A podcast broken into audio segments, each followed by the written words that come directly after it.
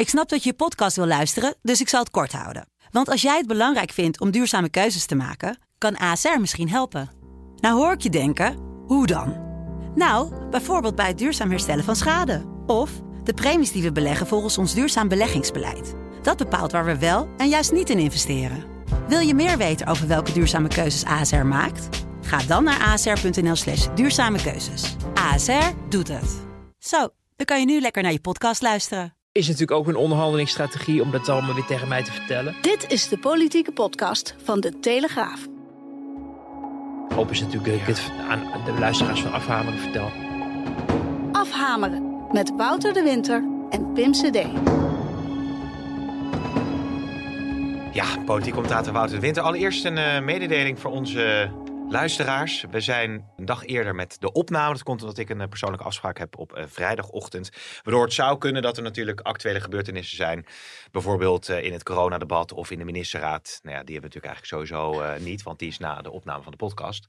Of rond Jan Anthonie Bruijn, de ja, Eerste Kamervoorzitter. Ja, want we gaan het zo meteen nog hebben over het landbouwakkoord. En het, de zware delegatie uh, vanuit het kabinet die daaraan te pas kwam. We gaan het ook nog even hebben over Omtzigt. En wat hebben Jorritsma en Ollongren als verkenners nou precies gezegd. En hoe gaat dat verder? Maar laten we inderdaad eerst beginnen met de Eerste Kamervoorzitter Jan Anthonie Bruijn. Ja, nou, we hadden Wiersma. En nu blijkt de voorzitter van de Eerste Kamer ook in opspraak te zijn in elk geval. Hij blijkt in opspraak. Ja, ja ik, ik, zie jou, ik zie jouw blik al. Dat de, kunnen de kijkers niet weten. Maar de luisteraars maar, kunnen het niet weten. De luisteraars, Wouter, neem het over van me. Ja, je bent zoveel op televisie, maar ja, dat maakt niet het. uit. Dat maakt niet uit. Ik, ik corrigeer je wel. Nee hoor, ik begrijp wat je bedoelt te zeggen. Het, het, het gaat snel. Het gaat hard. Er komen klachten binnen. Net als het gaat om je herverkiezing komen die ineens naar, naar voren. En is het uh, de tweede item op het N O S-journaal. En dan heb je al het idee van nou, dan die gaat toch ook niet over één nacht ijs. Hoewel, hè, we hebben natuurlijk rond Gijs van Dijk gezien dat ze rond dit dossier um, ook wel eens scheve schaatsen rijden. Mm-hmm. Um, en daar eigenlijk ook nooit meer serieus op terug zijn gekomen. Dus ik vond het wel een risk. Uh, ook omdat uiteindelijk we eigenlijk nog steeds niet precies weten wat er nou precies gebeurd is. Om hoeveel mensen het gaat. Wie bepaalt nou precies wanneer mensen over de schreef gaan? Hè? Dat is uh, natuurlijk ook iets wat als buitenstaander, we hebben het er al vaker over gehad in de politiek. Hoe kunnen we vaststellen dat er grenzen zijn overschreden als het niet gaat om duidelijke strafbare feiten zoals een, een, een, een aanranding of racisme of zo. Waar je aangifte over kan doen. Maar het gaat dan om de omgangsvormen.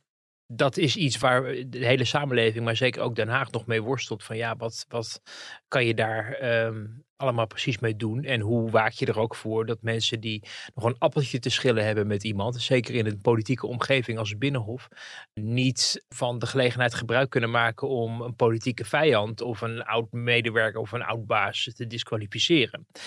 Dus dat maakt het altijd lastig. Wij waren er niet bij. We weten niet precies wie het zijn, uh, wat er precies is gebeurd. Nou, dat zijn eigenlijk al drie dingen waardoor je ja. eigenlijk je moet afvragen van kunnen we er dan ook een oordeel uh, over uh, geven? We gaan het toch proberen.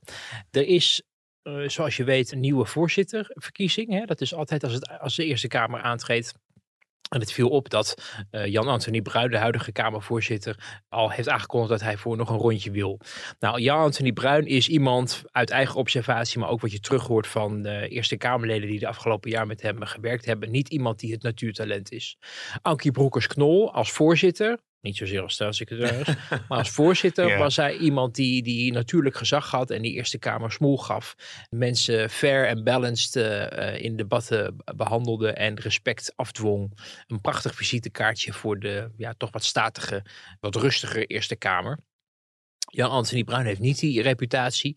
We zien hem heel erg eager vertellen als het Prinsjesdag is. En die weer voor de camera bij W N L van 's ochtends vroeg tot 's avonds laat op televisie vertelt hoe, uh, wat er allemaal gaat gebeuren op zo'n dag. En uh, ja, je kan je moeilijk aan de indruk onttrekken dat hij heel, heel erg van die, uh, die spotlichten dan uh, geniet. Mm-hmm. En wat hij dan verder als voorzitter in de Eerste Kamer, ja, daar hoor je eigenlijk niet zoveel. Behalve dan dat er een verboden woordenlijst is hè, daar ingevoerd. Waardoor uh, bepaalde volksvertegenwoordigers tegenwoordig bepaalde woorden niet meer kunnen gebruiken.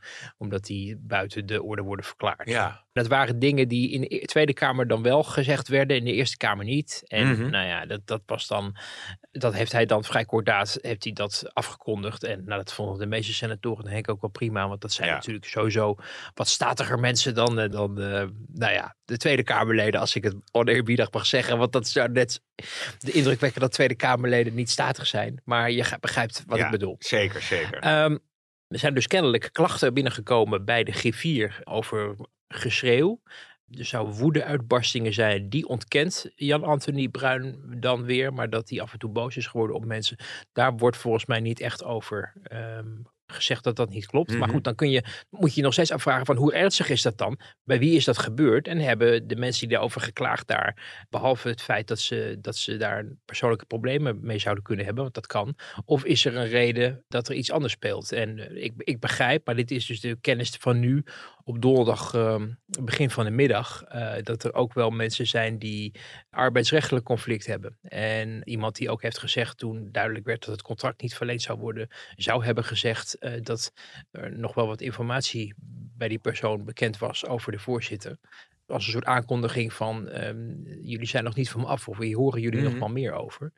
Nou, dat is een, een interessant aspect. Maar goed, het gaat om klachten, dus het is meervoud. Dus er is wellicht aanleiding om aan te nemen dat meerdere mensen zich, uh, zich daar onheus bejegend voelen. En dan nog kan je afvragen van, ja, is dat dan de reden waarom je iemand moet disqualificeren, aanpakken of überhaupt de tweede item op het journaal van moet maken? Hè? Dat maakt het zo, denk ik, zo ingewikkeld. Dat het wordt enorm. Ja, je, je, je zei het in je opsomming ook al. We hadden Wiersma en nu hebben we Jan Anthonie ja, Bruijn. En ja. gemakshalve wordt alles op eigenlijk één hoop gegooid in onze gedachten. In onze gedachten, niet door jou, maar in onze gedachten. Ja. Want ik werd ook door de mensen bevraagd vanochtend en gisteravond van uh, het gaat weer lekker in Den Haag. En dat is natuurlijk het, het aspect wat, wat komt bovendrijven. Dus dat is één aspect. Um, toen is er uh, woensdagavond is er een overleg geweest wat vroeger dan het college van senioren waren. Maar dat hebben ze tegenwoordig kennelijk een andere naam gegeven. Want senioren, dat ja, is ook wel een beetje tuttig. Het gaat gewoon om fractievoorzitters. Met Anthonie Bruijn. En uh, toen is er kennelijk over gesproken.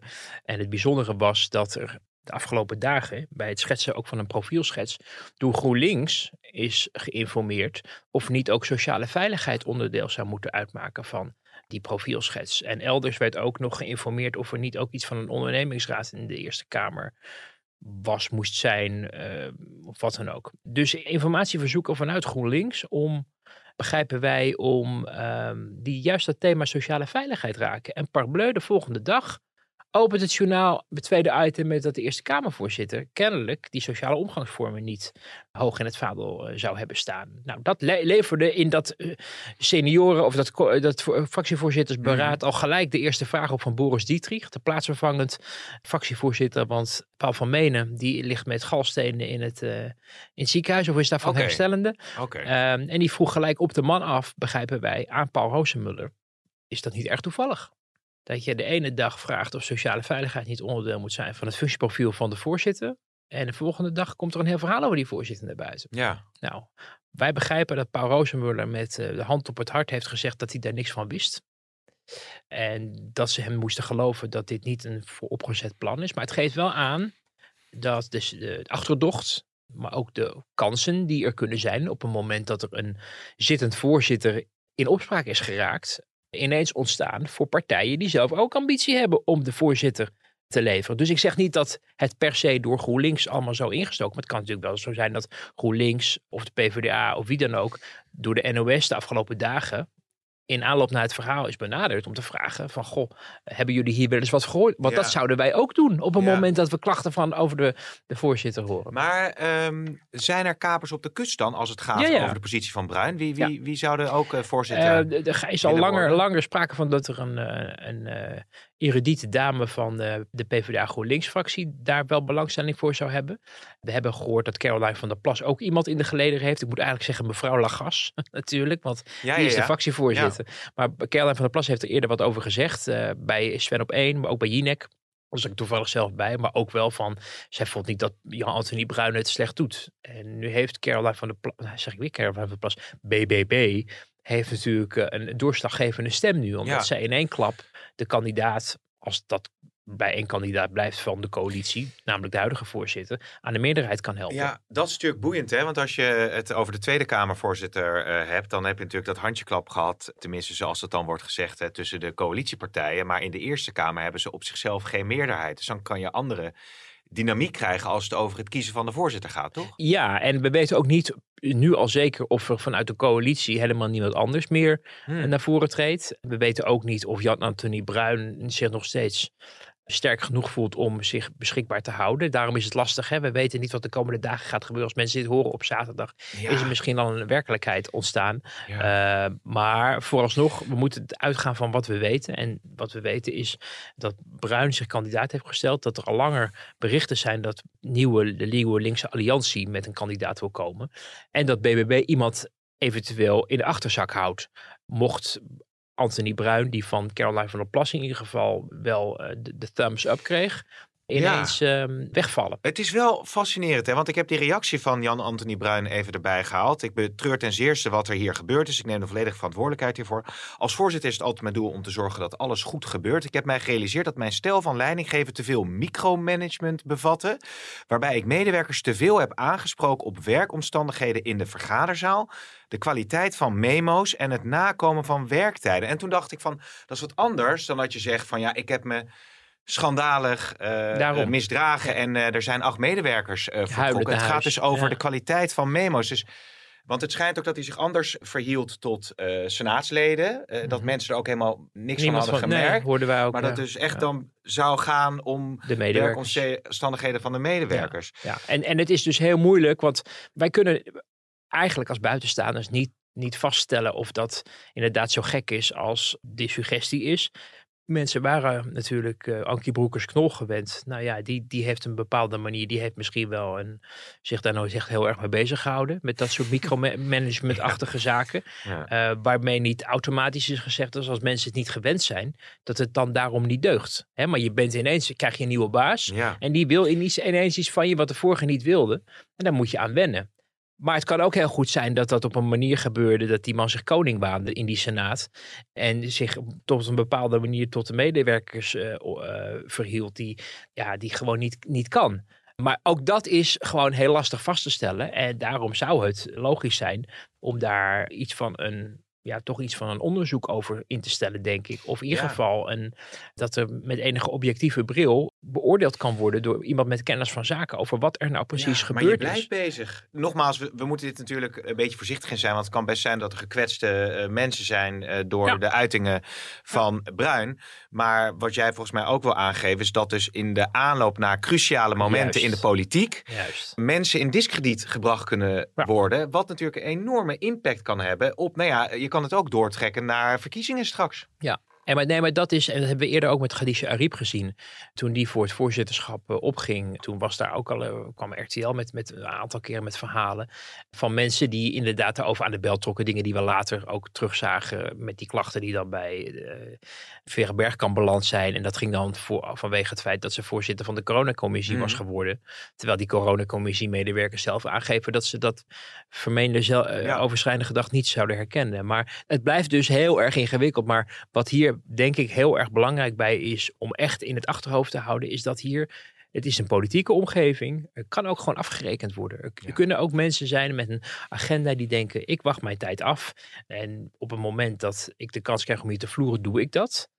Want de timing is iets te toevallig ja. voor als iets heel heftig is geweest en destijds kennelijk niet naar buiten is gekomen en nu ineens, nu het voor de herverkiezing staat wel. En dat bij de statige Eerste Kamer dan? Want als het gaat over, ja, het gebeurt dus blijkbaar politiek breed. Of is dat voorzitterschap van de Eerste Kamer ook wel echt een functie die je heel graag wil binnenslepen? Tuurlijk, de man is als een, ik noemde hem net al een beetje dat hij zich de koning in de Senaat waande wellicht. Maar die indruk krijg ik af en toe ook wel. Ik moet denken aan uh, toen Zelensky uh, langskwam en uh, Bergkamp ja, en ja, Bruijn uh, hem ja. uh, welkom heten. De, op de trap van uh, Langeverhout was ja. ook een heel moment. Was ja, dat, dat ik, kan me ook, ik kan me ook niet echt aan de indruk onttrekken dat hij, dat hij wel erg geniet van die prestigieuze functie. Je mag toch overal maar, hey, je bent toch voorzitter van de Senaat. Ja. Zeker in het buitenland is dat vaak nog toch iets prestigieuzer dan bij ons de Eerste Kamer. Weet je, ik heb persoonlijk niet echt een hele hoge pet van de man op. Um, hij heeft, vroeger heeft hij het V V D-verkiezingsprogramma, zat hij de, de commissie voor, die dat schreef. En dan uh, stond er iets in het verkiezingsprogramma waarvan ik dacht, goh, hoe zou dat er nou in zijn gekomen? Dus dan belde ik hem op en dan ging ik vragen, goh, uh, kan je vertellen hoe dat erin is gekomen? Gewoon als een, ik voel me column of zo, gewoon als een journalistieke vraag van, hoe komt het ineens dat, uh, ik weet niet, de V V D verklaart dat groen onze nationale lievelingskleur wordt? Bij wijze van spreken. He, ik neem even een ja, volledig goed. fictief voorbeeld. Maar ik bedoel aan te geven van ineens zie je af en toe dingen staan dat je denkt, nou, ik heb daar nog nooit iemand over gehoord. He, we hebben bijvoorbeeld ook wel eens gehad met die, uh, wat was het ook weer, die, die circusdieren die dan ineens in, in, in het regeerakkoord oh, ja. stond. En toen bleek het dat, dat dat dan weer allemaal voorspraak van Rutte moest. En, ja, nou ja. Ja. Um, dus ik belde hem op en ik, ik vroeg aan hem van, goh, is dat erom? Ja, daar doe ik geen mededeling over. Nou, toen dacht ik bij mezelf, ik vraag je niet naar het staatsgeheimen of zo. Dit is gewoon iets waar je toch eerlijk over kan zijn. Als je, en dan zei, nee, daar doe ik geen mededelingen over. En dat vond ik zo defensief. Ook helemaal niet uit willen leggen over, nou, we hebben daar lang over nagedacht. En uh, sommige mensen vonden dit, anderen vonden dat. En nee, het werd eigenlijk vrij ruksigloos, werd het gekild. Dat vond hmm. ik niet heel erg transparant.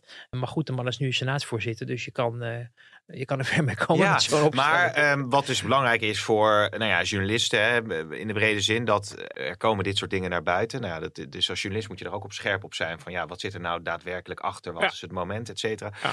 En ja, dat is misschien een beetje een te recht voor zijn raapvraag, maar, maar verwacht jij dan bij bepaalde partijen meer dat dit spel gespeeld wordt dan anderen? Ja, Omdat ja, je zeker. nu Rosenmöller dan of GroenLinks even benoemt. Hè? Je zegt het kan ook anders liggen.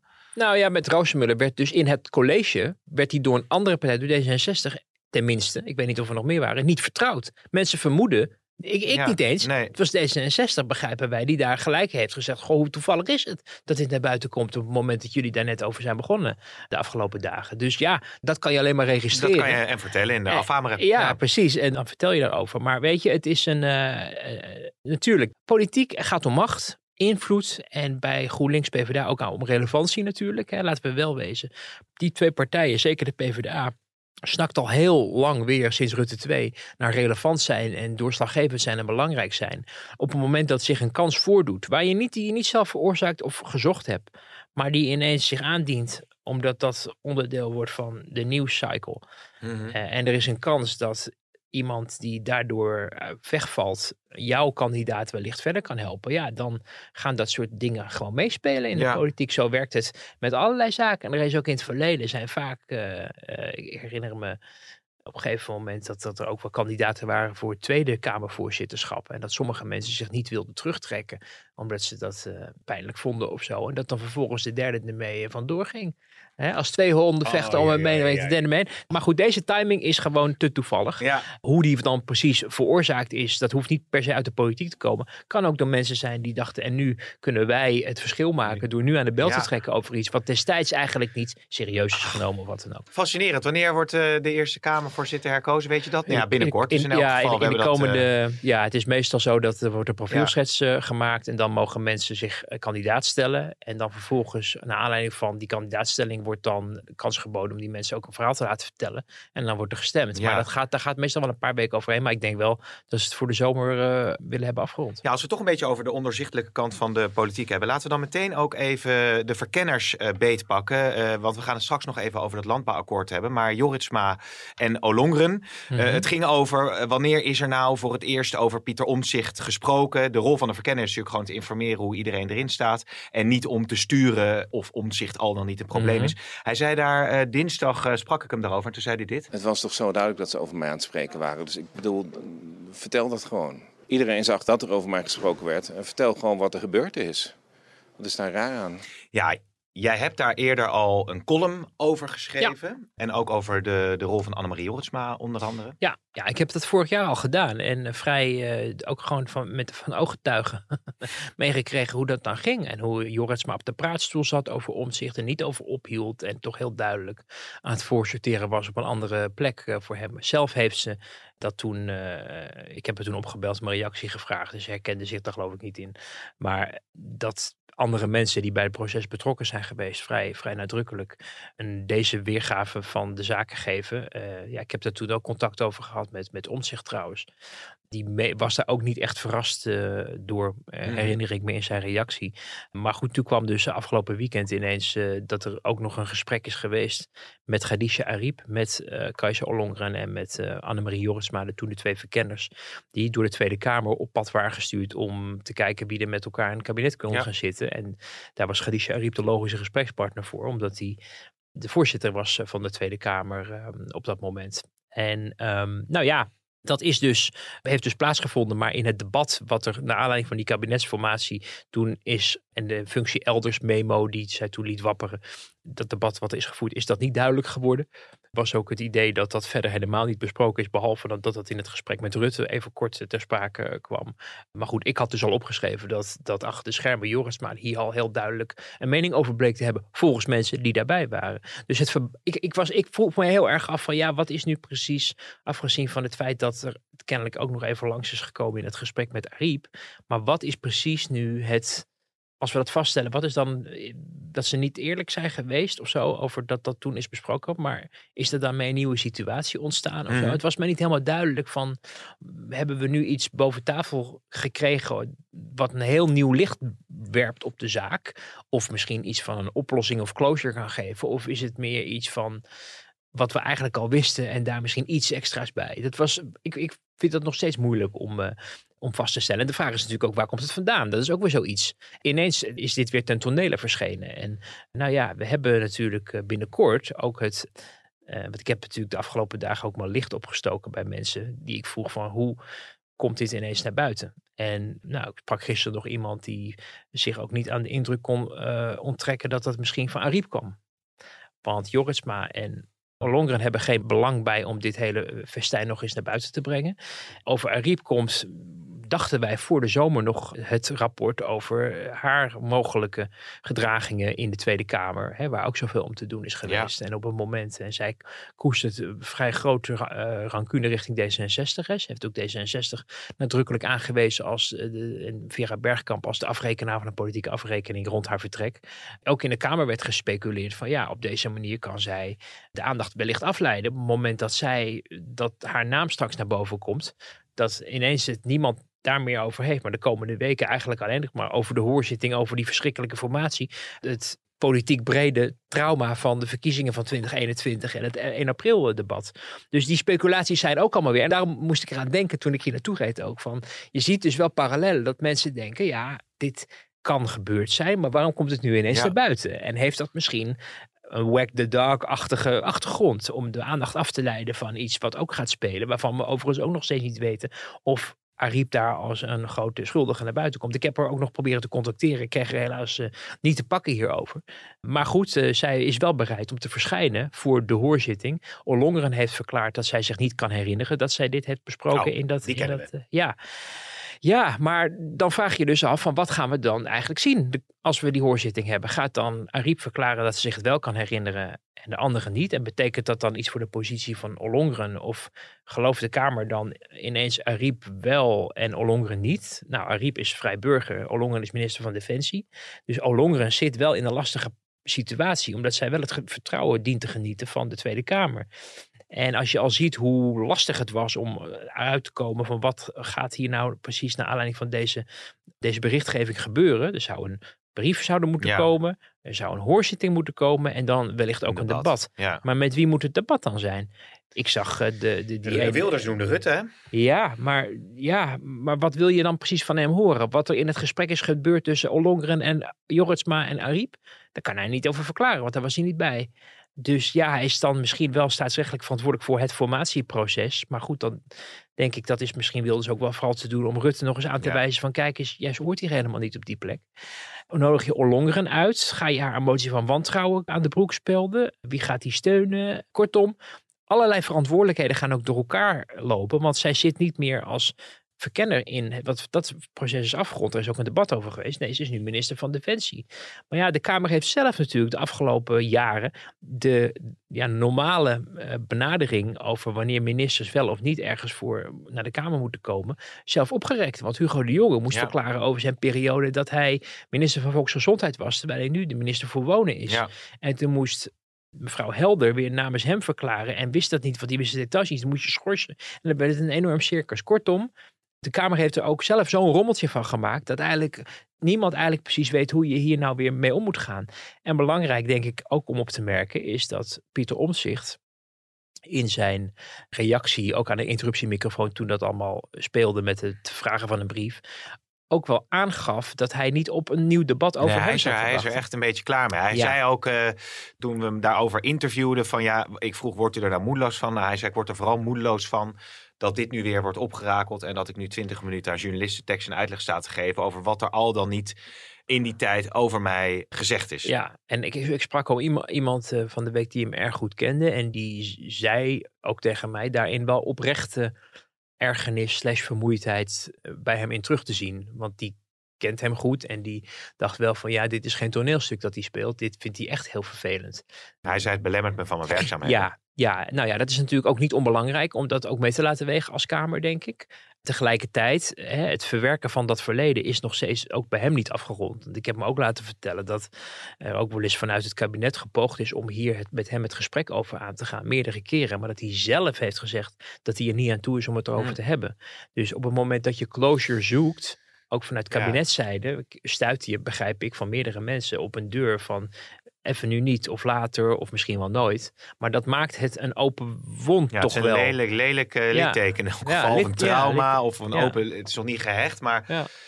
al met al blijft dit maar toch af en toe terugkomen en etteren. En het gaat natuurlijk over politiek op zijn lelijkste, hè, zoals ja. dat toen ging. Maar als je het over de rol van, van Jorritsma dan nog even hebt, hè, want die is, ja, die is ook politiek nu niet meer uh, actief, toch? Die is toch weg nu uit de Eerste Kamer, zeg ik dat goed? Ja, ja, ja. Die is, ja. Uh, eigenlijk dus moet Schippers, uh, is nu de fractievoorzitter, maar die is nog niet eens beëdigd. Want die was op een uh, bijeenkomst van uh, Unie, van uh, hoe heet, waar werkt dat bedrijf? AXO. AXO werkt ze, toch? AXO? D S M, wat is het? D S M was het. Ja. Nou, heb ik ze allemaal gehad. Nee, D S M. En dat is aan het fuseren. En daarvoor moet ze in het buitenland zijn. Dus die is nog niet eens beëdigd. Dus er is nu een alternatief V V D-Kamerlid kennelijk beëdigd. Of ze okay. wachten nog even. Ik even uit mijn hoofd. Uh, negen zetels. Uh, stond, volgens mij hebben ze misschien expres de beëdiging nog uitgesteld. Nee, dat, dat is. Uh, want ik kwam haar niet tegen in het V V D-fractielijstje. Want ik dacht, ja, ik hoorde dat zij er niet bij was geweest bij dat overleg met die fractievoorzitters. Mm-hmm. Dus ik zat te kijken naar wie, wie is dan eigenlijk de vice-fractievoorzitter. Maar toen zag ik haar helemaal niet als een beëdigd Kamerlid staan. En toen hoorde ik dus pas dat zij oh, ja. nog niet eens beëdigd is. Dus dat is een vervanger voor haar geweest. Ja, nou goed. Dat wordt dus allemaal toch wel weer uh, vervolgd. vervolgd hè? Dan gaan we maar kijken hoe dat dan allemaal... Uh... allemaal loopt. De oppositie die, die bijt natuurlijk zich maar al te graag vast in die wond. Hè. Zo is het dan ook alweer. Ja, ja, hoewel ik ook wel weer wat terughoudendheid proefde op een gegeven moment. Omdat men toch ook wel weer dacht van ja, pas op wat je allemaal beschadigt. Hè. Wat verwacht je nou precies te horen?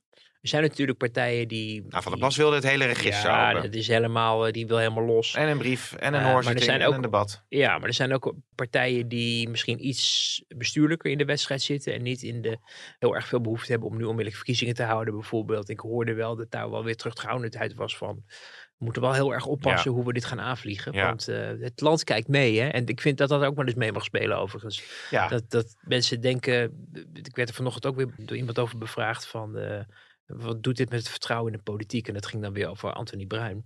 Maar al die relletjes die allemaal niet gaan over waar het eigenlijk om zou moeten gaan in Den Haag. Namelijk om goede dingen te doen voor Nederland. Ik dacht uh, over wegwerpbekertjes. Ik heb er hier twee. Ja, oh, nou, oh, is... ik zou niet te hard roepen, want uh, het duurzaamheidsleger kent vele soldaten het, het, het tegenwoordig. Het was toch wel mooi, want... Uh, Peter Winterman had dat verhaal gemaakt hè, over de, de, de troep met de vaat. Sinds ze in de Tweede Kamer geen ja. uh, bekertjes meer hebben. Je brandt je klauwen er ook en aan. Mokken, dat zei Henk Nijboer, zei ja. dat. Caroline van der Plas ging spontaan een bekertje knuffelen. Ik ben nog bij de Partij voor de Dieren langs geweest. En nou moeten er twee extra afwassers worden aangenomen om dus al die mokken en glazen te wassen. Hmm. Maar dat zijn afwassers of werknemers die vanuit een moeilijke positie toch op de arbeidsmarkt terecht. Ja, ja, nou hartstikke mooi. Maar ja, dat zijn, weet je, dat zijn de Partij van de Dieren. Ja. Het is natuurlijk wel, bij onze krant hoort het natuurlijk ook dat we een mooie mix brengen van hard nieuws en achtergronden, maar ook af en toe, ja, ook af en toe het gebbetje en het dingetje. Maar het zijn uiteindelijk natuurlijk niet de dingen waar het echt uh, om gaat uh, in Den Haag. Nee, zo is het ook. Uh, weer, ja. Maar de, je merkt dan wel het enthousiasme van Kamerleden om, om daarover te verhalen. Ja. Ook omdat ze dan tenminste positief uit de hoek kunnen komen. Nou, ik, ik stond ook bij Omtzigt over te vragen over dat hele uh, verhaal natuurlijk rondom de verkennis. En ik durfde bij hem het bruggetje naar de wegwerkbeker niet te slaan, want ik vond dat dan zo ja. gênant eigenlijk. Nou ja, omdat hij ook heel vaak zegt, ook in debatten, van het moet gaat over wetten. Ja. En we moeten hier ja. goede wetgevingsoverleg voeren. Hij vindt dat echt niet leuk. Maar ik denk nee, van, nou ja, we maken het is in, ook... de, in, in de balans hebben we van alles ik vind, Nou ja, zijn verantwoordelijkheid is ook een andere dan, dan ons. Ik vind dat hij gelijk heeft, dat het allemaal wel wat serieuzer mag. Tegelijkertijd, uh, we zijn niet een, van heropvoeding. Mensen moeten ook zelf een keuze kunnen maken. Ja. Uit wat voor berichtgeving ze, waar ze prijs op stellen. Maar je moet nooit het oog van de bal uh, verliezen. En, uh, of oog op de bal verliezen. Nee. En daarom gaan we nu naar ons volgende onderwerp. Ja, nou inderdaad. Hè? Is dan de volgorde goed, vraag ik me dan eigenlijk af. Want we hebben het eerder over wegwerkbekertjes dan over het landbouwakkoord. Maar ja, goed. Jij begon erover, Pim. Ja, het was eventjes een intermezzo. Mm-hmm. Maar goed, uh, ja, het landbouwakkoord. Een enorme delegatie van het kabinet is uh, uiteindelijk bij het overleg betrokken om te redden wat er te redden valt. Hè. Uh, Sjaak van der Tak van de L T O, nou ja, het zag er echt heel slecht uit. Maar nu is er dan toch weer een week respijt. En moet er uiteindelijk misschien dan toch een akkoord komen? Ja, weet je, Pim, ik vind dit... Uh... Ik merk gewoon, maar dat is dus denk ik een persoonlijk ding. En dan moet je altijd oppassen. Maar ik begin er een beetje genoeg van te krijgen. Van dat hele landbouwakkoord. Nou, nou. En dat gesodemieten. En al dat gedreig van we stappen op en we gaan aan tafel. En uh, ik neem het allemaal met een grote korrel zout inmiddels. Is een, een spel gaande waarin uh, uh, je merkt dat een heleboel mensen er belang bij hebben om iets uit te stralen. En die mensen zijn vooral in de boerenvertegenwoordiging natuurlijk uh, uh, heel aanwezig. Hè? De L T O heeft uh, veel concurrentie, ook van andere boerenorganisaties. Mm-hmm. En moet zich dus ook niet zomaar gewonnen geven. Die wat radicaler in de, in de wedstrijd zitten. Ja, en speelt, moet dus ook laveren tussen het, het wat gematigder en het wat radicaler deel van de achterban. Of al die, wat niet eens meer de achterban is, maar als hij elders heeft aangestoten, maar wel een potentie heeft om, net als B B B bij het C D A heeft gedaan, gewoon de club leeg te eten. Dus er, men is daar ook, die zaak van tak moet over, op verschillende mm-hmm. borden schaken om hier goed uit te komen. Er is een, een stevige alliantie met L T O, maar ook andere boerenorganisaties met het C D A. Ik merk dat daar vrij open inmiddels over wordt gedaan, dat die behoorlijk samen optrekken over wat er wel en niet allemaal uh, in dat akkoord okay. terecht moet komen. Dus dat is bijzonder. Uh, dat is, geeft ook Van der Tak, Koum Suis natuurlijk ook behoorlijk wat comfort, omdat ze wel ook via de binnenlijn ook ja. wel merken van wat is wel en niet acceptabel. Wat zou D zesenzestig daarvan vinden eigenlijk? Nou, die, die zijn natuurlijk... Um, Tjeerd de Groot heeft natuurlijk alles gezegd van zo'n handtekening is eigenlijk niets waard, want uh, ze gaan toch hun eigen gang en daar nou, moest hij dan weer moest hij dan weer terugnemen of zo. Mm. Maar wij hebben hier natuurlijk ook volgens mij al besproken dat Van der Tak het ene moment zegt dit en dit en dit moet er gebeuren. Als het gaat om bijvoorbeeld twintig dertig, twintig vijfendertig geen gedwongen onteigening, wat, wat dan helemaal niet onderdeel zou zijn van het landbouwakkoord, maar als een soort ja, andere omstandigheid die daar uiteindelijk wel doorslaggevend bij zou zijn. En dan vervolgens een paar weken later in een interview zegt van nou, dit is eigenlijk allemaal niet zo belangrijk. Dus de man is ook wiebelig wat dat betreft. Je weet eigenlijk nooit wat je aan die man hebt. Dus ik snap die, die scepsis. Wij hebben het als journalisten al gezien. D zesenzestig heeft er kennelijk ook zo'n uh, idee op. En tegelijkertijd merk je natuurlijk wel dat die, die boerenorganisaties natuurlijk heel moeilijk moeten opereren. Omdat er een heleboel verschillende meningen zijn. En ook radicale elementen. En, en als jij ook je geloofwaardigheid van je eigen organisatie overeind ja. wil houden. Dan kan je ook niet op de dag dat Piet Adema of, of Henk Staghouwer of wel welke minister er ook zit, naar je toe gaat, s'avonds even een akkoord sluiten. Dat moet met een heleboel theater, pijn, Henk Bleker zwoegen. Is dat wel toevertrouwd, Henk, toch een beetje Henk theater. Bleker, ja, maar dat is, weet je, dat soort men, ja, Henk Bleker, met dat soort mensen heb je dus te maken. Ik bedoel, Henk Bleker. Dus dat maakt het ook voor een kabinet ingewikkeld. Dan heb je nog de, de omstandigheid dat Adema, de minister van Landbouw, niet over het geld gaat wat in het stikstoffonds zit en in het klimaatfonds, waar twee ministers ja, Van der Wal en Jetten natuurlijk uh, over gaan. En bovendien ook nog Sigrid Kaag van D zesenzestig meekijkt van ja, op, vanuit financiën natuurlijk van ja, je, je kan wel nu een x aantal miljard inplannen voor dit, maar gaan we inderdaad zien dat dat geld gebruikt wordt ten goede en ter terugdrenging van de overlast en van de stikstof, maar ook van de klimaatmaatregelen, waterkwaliteit. Of uh, is het meer om de leningen van de Rabobank af te betalen, zoals sceptici of cynici misschien wel hadden gezegd. Dus er zit ook iemand vanuit financiën mee te kijken die dan ja. heel snel door de boerenorganisaties uh, hè, als de D zesenzestig invloeden worden omschreven. Natuurlijk zijn die mensen van D zesenzestig, maar financiën... Achterdocht. Ja, maar het doet het natuurlijk heel goed bij je achterban. Als je zegt van, kijk, ons is lekker schoppen tegen die partij die, ons, ja. die de veestapel wilde maar hebben. Maar het is afweer. dus een uh, veelkoppig monster geworden, ja. dit landbouwakkoord. Het gaat onder andere ook over hoeveel koeien mag je nou op je weiland, hè, het aantal hectare laten grazen. En wat is het perspectief ook voor jonge boeren, onder ja. andere. Maar ja, wat dan te doen? Moet je het dan maar laten klappen en maar hopen dat het rustig blijft in het boerenland? Zeg maar? Nou, er wordt nu gezegd dat het kabinet belangrijke stappen heeft gezet, waardoor ze toch niet van tafel zijn gegaan en maar weer verder praten. Nou, de laatste info die ik krijg, ik was er zelf dus weer wat cynisch over geworden. En wat gaan we weer? Maar uh, ik krijg net, terwijl we hier zitten, nog een berichtje binnen dat het toch niet theater was en dat het kabinet kennelijk toch echt wel met iets over de brug is gekomen. Nou, dat is dan wel weer fijn. Maar wat dat dan precies is, dat, dat speelveld, dat, dat onderwerp verandert ook steeds. Want toen ik uh, hier naartoe reed, toen hoorde ik Sjaak van der Tak bij Sven op één nog even roepen wat dan belangrijk was. En dan ging het weer ja. over het aantal koeien per vierkante meter ja. of zo. Ja. En dat werd hij, daar was hij dan weer aan het afzwakken. Waarop Kokkelman zegt, ja, maar vorige keer dat we elkaar spraken was dat nog het... Dus weet je, dus er is eigenlijk voor ons leken bijna geen pijl meer op te trekken. Nee. Behalve wel dat het natuurlijk wel een keer gaat stoppen. Het kabinet staat met de rug tegen de muur. We hebben een paar weken geleden over gehad van het kabinet wil eigenlijk zo lang mogelijk aan tafel blijven. Omdat ze geen zin hebben om het zonder die boeren te doen. Want dat wordt onrust en gedoe. Maar ik merkte de afgelopen weken wel uh, echt van mensen die ook echt aan tafel zitten. Dus echt ministers. Van het, het houdt ook een keer op. En dan gaan wij gewoon vanuit Den Haag gaan wij maatregelen nemen. En dan wordt het dus dwang. Dat wordt dus oorlog met de boeren. En dan krijgen ze ook niet meer, werd er gewaarschuwd, watgene wat nu geboden wordt. Nee. Is natuurlijk ook een onderhandelingsstrategie om dat allemaal weer tegen mij te vertellen. Want dan hopen ze natuurlijk dat ja. ik het aan de luisteraars van Afhameren vertel. En, en, maar ja, weet je Pim, het is... Um, het kan ook een akkoord zijn wat uiteindelijk toch niet gedragen wordt. Ook dat, vanuit een bepaalde hoek ook, in, de, in de boerensector. Dus dan ja. kun je het uiteindelijk alsnog, tenminste is dat doel niet uh, bereikt. Ik zag ondertussen voorbij komen ook dat, uh, dat er een, een coalitieakkoord is gesloten in Gelderland ook. Ja. Uh, en dat die dus haak staat. Oh. Ja, en het gaat niet alleen over de wolf. Maar dat is dat akkoord haak staat op de plannen van het kabinet. Dus dat is natuurlijk uiteindelijk ook de praktijk die je nu gaat krijgen. Ja. Dat er ja. in de pro- als het over de uitvoering gaat. Ja, ja, ja. Maar dat is dus heel interessant. En dat, ziet, dat zien die boerenorganisaties natuurlijk ook wel. Er wordt met name in die boerenprovincies, zoals ik ze dan maar even noem. We zien ook wel dat in, in wat is Noord-Holland, dus B B B geloof ik ook mee. Volgens mij dus overal mee. Hm, uh, of, dat weet ik niet eentje, helemaal. Of eentje ja. niet. Maar die invloed van B B B, maar ook ineens de S G P doet geloof ik overal mee nu. V V D, C D A. Dus je ziet dat er een, een nadrukkelijke ruk naar rechts is op het provinciaal niveau. En dat weten die boerenorganisaties natuurlijk ja, ook wel. Ja. Dus je kan wel als kabinet van alles willen. Maar als de provincies het niet gaan uitvoeren, dan is het, heb je pech gehad. En dus is het kabinet er ook wel veel aan gelegen om datgene wat er nog te regelen valt met die boeren, om dat ook af te spreken. Omdat je ook wel weer ziet dat uh, er nog een andere overheid is die uh, ook een bepaalde afslag gaat nemen. Ja. En dan heb je natuurlijk al heel snel, wat gaat C D A doen? Want die hadden immers besloten dat ze het regeerakkoord wilden openbreken over de stikstofplannen van het kabinet. Maar het wachten is daarop. En het C D A wil heel graag dat het landbouwakkoord wordt gesloten. Want die denkt, nou dan is er misschien al zoveel afgesproken. Dan hoeven we misschien helemaal niet met het regeerakkoord over te brengen. Mm. Maar ik weet niet of de rest van Den Haag en de journalistiek dat zal accepteren. Nee.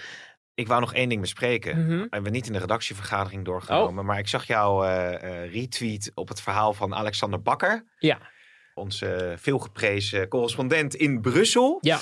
En die had een uh, mooi verhaal gemaakt waarin je inzicht kreeg op hoe Timmermans een natuurherstelwet erdoor wil krijgen. Ja. En steun daarvoor wil vergaren. Het gaat dan, nou ja, ook, dat gaat impact hebben ja. in ons land. De natuur breder dan alleen die Natura ja, tweeduizend. Grote zorgen over in het kabinet. Dan gaat het ook uh, ja, over, ja. over de waterkwaliteit, et cetera. Dat moet allemaal um, strenger dan, nog erger dan wat, wat stikstofopgave is. En ja. daar heeft Nederland echt uh, flink veel politiek uh, kapitaal in geïnvesteerd om dat af te zwakken. Nou, het is wel enigszins afgezwakt, maar Maar ik denk niet dat ze er rauwig om zijn als het helemaal wordt getorpedeerd. In ieder geval bij bepaalde mensen in de coalitie. Want D zesenzestig, die vinden het bijvoorbeeld ja. wel heel belangrijk. Maar goed, Timmermans probeert het te redden wat het redden valt wat dat betreft. En Samsom speelt daar ook een interessante rol in, hè? Ja, en, en daar is natuurlijk al langer, uh, worden daar vraagtekens bij geplaatst. Ook in Den Haag. Omdat de man natuurlijk in feite een ambtenaar is. Maar ja, wij weten welke bevlogen politicus hij is. En we weten ook hoe bevlogen hij, en soms zelfs een beetje te bevlogen, kan acteren op het moment dat hij vindt dat hij gelijk heeft en ja. een ander niet. Het wordt ook wel dwingend genoemd volgens mij. Ja, hè? Dwingend. Ik kreeg ook gelijk toen het bij ons in de krant stond uh, gisterochtend van een ervaringsdeskundige bericht. Die zei, dit is precies zoals ik uh, Samsom uh, herken. En zo gaat het inderdaad. Dit is precies zoals het gaat. Dus mensen, lees dat verhaal nog even van Alexander, want dan, dan krijg je weer een, een trip along memory lane. He, want we hebben vroeger natuurlijk het legendarische verhaal Samsom over de rooien ook uh, in de krant gehad. Hè? Wil je daar iets over horen, Pim? Ja, ja, oké. Okay. Ik wil daar heel veel ja. over horen, Wouter. Ik weet niet hoe lang jij Samsom nog tijd hebt, want jij hebt over... nog allerlei afspraken staan. Samsom over de rooien. We gingen... ja, is, deze... deze... Dit is, dit, ja. ja dit... ik, ga even, ik ga gewoon lekker hier zitten. Het ging over schaliegas. Schaliegas, dat... Uh, PvdA ging het natuurlijk heel slecht in. Het was Rutte twee. Wij liepen langs, um, Inge Lengton en ik, door de gangen. Op een gegeven moment kwam Inge kwam Jan Vos tegen, de, het Kamerlid van de PvdA, die over gas ging. En die Inge vertelde hem dat Samsom net had gezegd dat schaliegas taboe was geworden. Terwijl Vos nog niet zo ver was. En in mijn herinnering ook daar wel eens voor pleitte of dat nog niet had besloten dat dat verkeerd was. Dus die was verrast. Dus wij dachten, hé, hey, wat raar. Dus nou ja, wij liepen daar een beetje door die gangen. En toen kwamen wij bij het kantoor van uh, Samsom tegen. En uh, nou, dan konden we even wel met hem praten over hun nieuwe standpunt. Nou ja, onze eerste vraag is van, god, ben je van gedachten veranderd? Omdat je ziet dat het niet goed gaat met de partij. En er komen verkiezingen aan. En wil je, ik weet niet welke verkiezingen het waren, provinciaal of gemeente, maar dat weet ik niet meer. En uh, is dat soms de reden waarom je nu van mening bent veranderd? Omdat je denkt, nou, en toen ontplofte die in een, in een gesprek, wat het meest bizarre gesprek is wat ik ooit heb gehad in Den Haag. Oh. Waar die begon te schreeuwen en hij zei, dit is die cynische Haagse werkelijkheid. En iedereen zegt dat het niet lukt. En iedereen denkt alleen maar dat het daarom gaat in het leven. Maar ik, uh, en wij zouden dit niet kunnen, maar dat niet. We hebben het allemaal geregeld, gilde die. Hij schreeuwde echt. Echt woedend was hij. Ik dacht, hij trekt me zo over de tafel. En, en ik stond eigenlijk op het punt om op te stappen. Ik zeg, ja, zo laat ik mij niet te woord staan uh, door niemand. En zeker niet door een politicus. Maar aan de andere kant dacht ik van, wat komt hier nog allemaal uit? Dus die man die ging totaal uit zijn plaat. Uh, verder dus ook niemand erbij. Geen woordvoerder of is hij. Dus hij ging helemaal, helemaal los. Nou ja, op een gegeven moment gingen we weg. Alleen maar omdat hij een soort jacuzzi hield over hoe verschrikkelijk Den Haag en de Haagse journalistiek bezig was. En, en spelletjes spelen, terwijl hij toch met zijn zegenrijke werk voor het hele land bezig was en voor de PvdA. En we lopen weg en we zien een paar drie medewerkers bedremmeld daar aan de hoek staan. Die niet durfden binnen te komen, omdat ze ook dachten, oh, we hebben zo'n bui. Nou ja, we hadden overleg, spraken met... Uh, Paul Jansen was toen nog onze commentator. Ik was toen chef en Inge was, uh, die was de portefeuillehouder energie. En toen hebben we het verhaal Samsom over de rooien gemaakt. Oh ja, wat ook nog was, is dat hij middenin, toen hij ons helemaal van alles vertelde, ineens schreeuwde, off the record! En toen, oh ja. En, ja, toen zeiden wij wel van, ja, maar off the record is een afspraak die je samen maakt. Ja. Het is niet dat jij, dat ik tegen jou tekeer ga als minister, en dat je dan ineens, omdat je denkt, hoe, ik ga nu te ver, weet je wat, ik gooi gewoon off the record in het verhaal. Dan ja. is het net alsof je het dan niet meer mag gebruiken of zo. Dus ja, daar waren wij natuurlijk niet, uh, niet van gediend. Dus we hebben dat verhaal afgedrukt. Samsom over de rode, met een mooie foto ook van de rode leider in actie. Ja. Die kan je misschien ook nog wel herinneren. De luisteraar zeker, ja. Dat weet ik zeker. En um, de volgende dag uh, paniek. Want ja, dat was wel een spraakmakend ja. verhaal. Ging je het uh, uh, bij, ik geloof bij R T L, ging je het 's ochtends ontkennen dat, dat het was geweest. Toen is er contact geweest binnen de PvdA. Want ze dachten wel van ja, al die voorbeelden die uit het gesprek, die, die hebben ze toch niet uit de lucht gegrepen. Dus toen is er overleg geweest, ook weer met Samsom. En toen zei, uh, vroeg iemand aan Samsom, heeft het wel plaatsgevonden? Ja, ja, het heeft wel plaatsgevonden. Ja, waarom heb je dan gezegd dat het niet heeft plaatsgevonden? Dus toen heeft hij bij een ander mening, ik meen het N O S-journaal, 's middags weer verklaard dat het wel had plaatsgevonden. En dat het natuurlijk allemaal wel mee viel. Uh, wel mee viel en zo. Zwaar aangezet. Maar wij weten Heemig. dus dat deze man uh, zo kan reageren. En nog steeds. Want dus ook, ook van mensen die met hem hebben gewerkt. Die, die dan die beschrijving die Alexander Bakker in dat stuk uh, schrijft. Uh, teruglezen en denken, ja, zo gaat dat inderdaad. En natuurlijk hoe is het zo... verder? Hoe is die relatie met, uh, met Samsom daarna uh, verlopen? Hebben jullie daarna nog een kopje koffie gedronken en het uitgesproken? Nee, of, uh... nee, hij heeft me eigenlijk daarna nooit... Ik heb hem nog een hand gegeven toen hij wegging. En ik heb wel, ik, ik heb wel bijvoorbeeld in de duiding toen hij van het toneel moest verdwijnen. En toen die verschrikkelijke lijsttrekkersverkiezing er was die ja. verloor van Lodewijk Asscher. Dat is natuurlijk heel pijnlijk allemaal geweest. Want daardoor moest hij ja, vechten tegen een, iemand die door hem naar Den Haag was gehaald. Ja. En hij, eigenlijk zijn eigen opvolger heeft hij aangesteld. Zonder dat hij zelf op wilde stappen. Maar hij is in die laatste dagen, is hij ook, of die laatste weken van zijn partijleiderschap ook... ook ja, paniekerig geworden, ging allemaal mensen baantjes beloven. Als je je steun aan mij uitspreekt, dan word je mijn minister van dit, of je bent vicepremier van dat, of fractievoorzitter, oh, ja. wel wat. Er zijn allemaal beloftes gedaan destijds. En van mensen die dan werden gesmeekt om hun steun uit te spreken. Maar die zeiden van, nou, dat ga ik echt niet doen. Ik kies geen partij, of ik, zit, ik ga, vind Lodewijk een betere kandidaat. Dus je merkte dat dat hele imperium van, van macht aan het instorten was en afbrokkelde. Met als, als gewoon het dieptepunt dat op het moment dat de fractie, de, de stemmingsuitslag, klap over vrijdag, in een of ander theatertje gepresenteerd werd, dat hij nog een verhaaltje mocht houden. En vervolgens, nou dankjewel, hier is bloemen. En vervolgens, onze nieuwe leider, Lodewijk Asscher. Ja. En hij de, via de achterdeur verdween. Heel tragisch allemaal, ook, nou. ook, ook onverdiend vond ik. Want ik denk wel van, ja, je, die modus operandi is, is merkwaardig. Maar... Um, dus weet je, een bijdrage geleverd. Hij, heeft wel, hij had, had goed verkiezingsresultaten. Ja. Hij heeft het met passie gedaan. En hij, hij, ja, de manier waarop hij het doet is dan misschien wat opmerkelijk. Maar ik vond dat zijn partij hem wel wat meer dank verschuldigd was dan op deze manier afgevoerd te worden. Ik heb nog wel een keer een paar pogingen gedaan van, kunnen we niet een keer een interview doen om nog eens terug te kijken over hoe dat ging. Het zou nu interessant zijn. Hij wil het niet.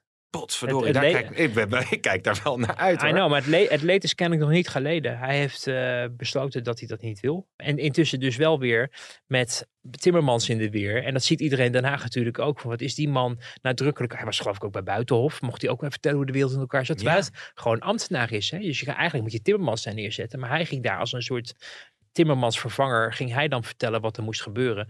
Nou ja, dat verbaast mensen af en toe wel. En sommige mensen ook weer niet, want die denken hij wil terug naar Den Haag, wil minister worden. Nou ja, ik wou zeggen, als Timmermans ja. uh, terugkeert, ja. dan kan die Samsom in zijn kielzog meenemen. Minister van Klimaat. Er wachten ons wel uh, weer uh, politiek spannende tijden. Nou, stiekem hopen we natuurlijk.